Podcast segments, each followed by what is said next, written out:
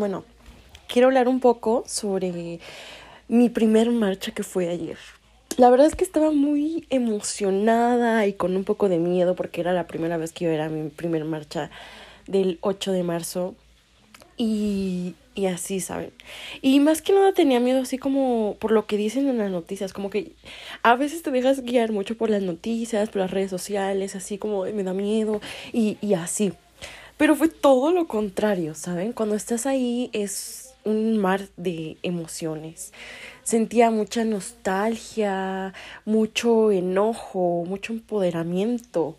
Escuchar a todas las mujeres gritar y, y todo es como fascinante, es como wow, fue wow, no, no sé cómo explicarlo.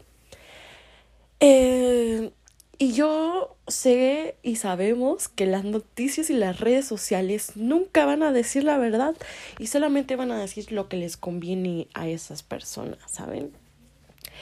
Y muchos ven como mal rayar los monumentos y romper y los locales y shalala, shalala.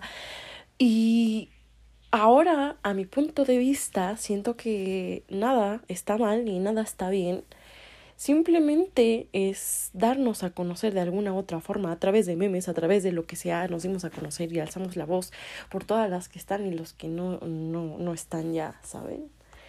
Y creo que es padre, porque yo también he sufrido mucho acoso y he sufrido cosas como muchas mujeres.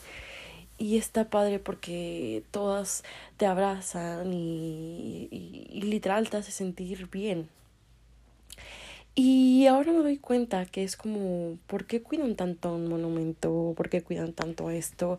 ¿Y por qué no nos cuidan a nosotras? Y habían policías también hombres. Y yo entiendo que esté bien que haya policías tales mujeres, pero hombres es como, what the fuck. Entonces, eh, las noticias siempre dan a, a destacar lo más, así como rayan monumentos y rompen y todo esto, pero de alguna forma nos hacemos escuchar y nos hacemos um, a conocer, ya sea rompiendo, gritando, pintando, lo que sea, pero nos vamos a conocer de alguna otra forma.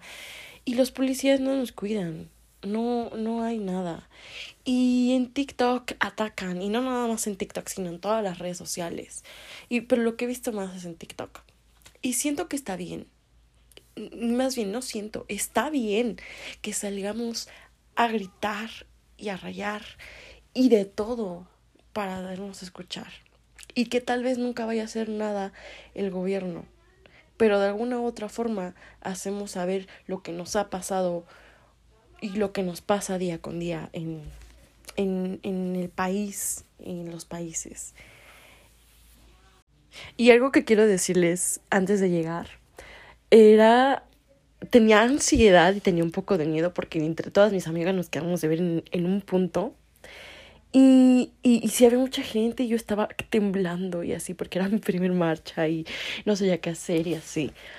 Y después vaciaron un vagón del metro para todas las personas, bueno, para todas las mujeres que iban a ir a la marcha y iban cantando y así, sentí un empoderamiento y era como, wow, las mujeres súper empoderadas y dices, wow, yo, yo vi muchas mujeres que cantaban y, y contaban todo lo que les pasaba y era muy fuerte y, y me daba ganas de llorar.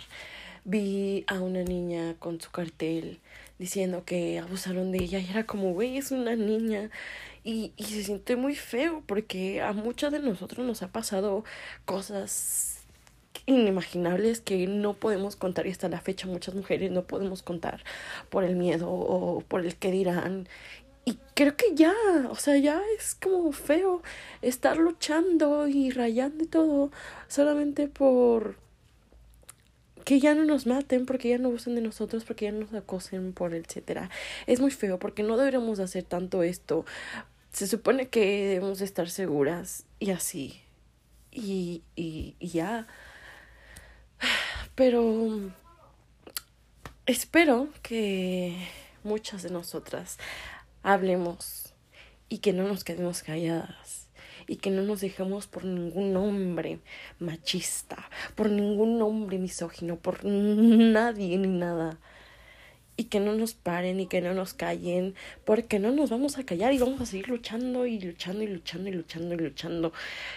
Y es impactante cuántas mujeres fueron y cuántas mujeres han sufrido y sufren y sufrimos y, y, y, si no has ido a una marcha o tienes algún contexto de que por qué rayan esto, creo que te invito a que vayas a una marcha o así. Yo no podría hablar más del feminismo porque no me he involucrado mucho en eso, pero siendo mujer y lo que he pasado, lo que vi ayer, conocí y hice muchas amigas y se sintió muy bonito estar en hermandad y hacer un círculo y hablar de lo que nos ha pasado y, y todo y abrazarnos y llorar y se siente una impotencia y un coraje y es como ¿por qué, güey? ¿Por qué pasa esto diario? Literalmente es diario, güey.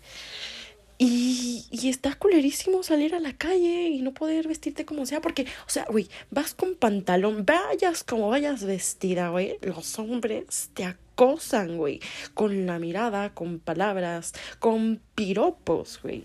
Y está culerísimo. Pero las invito a ir a la marcha el siguiente y los siguientes años y a que no se queden calladas y hacen la voz. Y a lo mejor no hace nada la, la, la justicia, no hacen justicia legalmente, pero podemos podemos pegar fotos y carteles donde las personas digan sus testimonios y dar a conocer a las personas opresoras y machistas y etcétera, ¿saben? Y pues no sé, simplemente quería decirles lo que siento y lo que pienso a través de todo este movimiento feminista y sobre los acosos y las violaciones, etcétera. Y no, no soy experta ni nada y creo que no se necesita ser experta ni tener como tal el conocimiento para poder hablar sobre un acoso, porque el acoso y todo se vive diariamente, las violaciones diariamente, y está muy feo. Y espero que pueda eh, entender y poder involucrarme más en esto del feminismo para poder hacer más podcasts sobre el feminismo, invitar a muchas chicas a hacer podcasts sobre feminismo y sobre los movimientos y todo lo que se hace. Siento que está muy padre y les mando un fuerte abrazo a todos y, y ya, y no se queden calladas y siempre alcen la voz, porque somos unas mujeres empoderadas. Y pues ya, bye.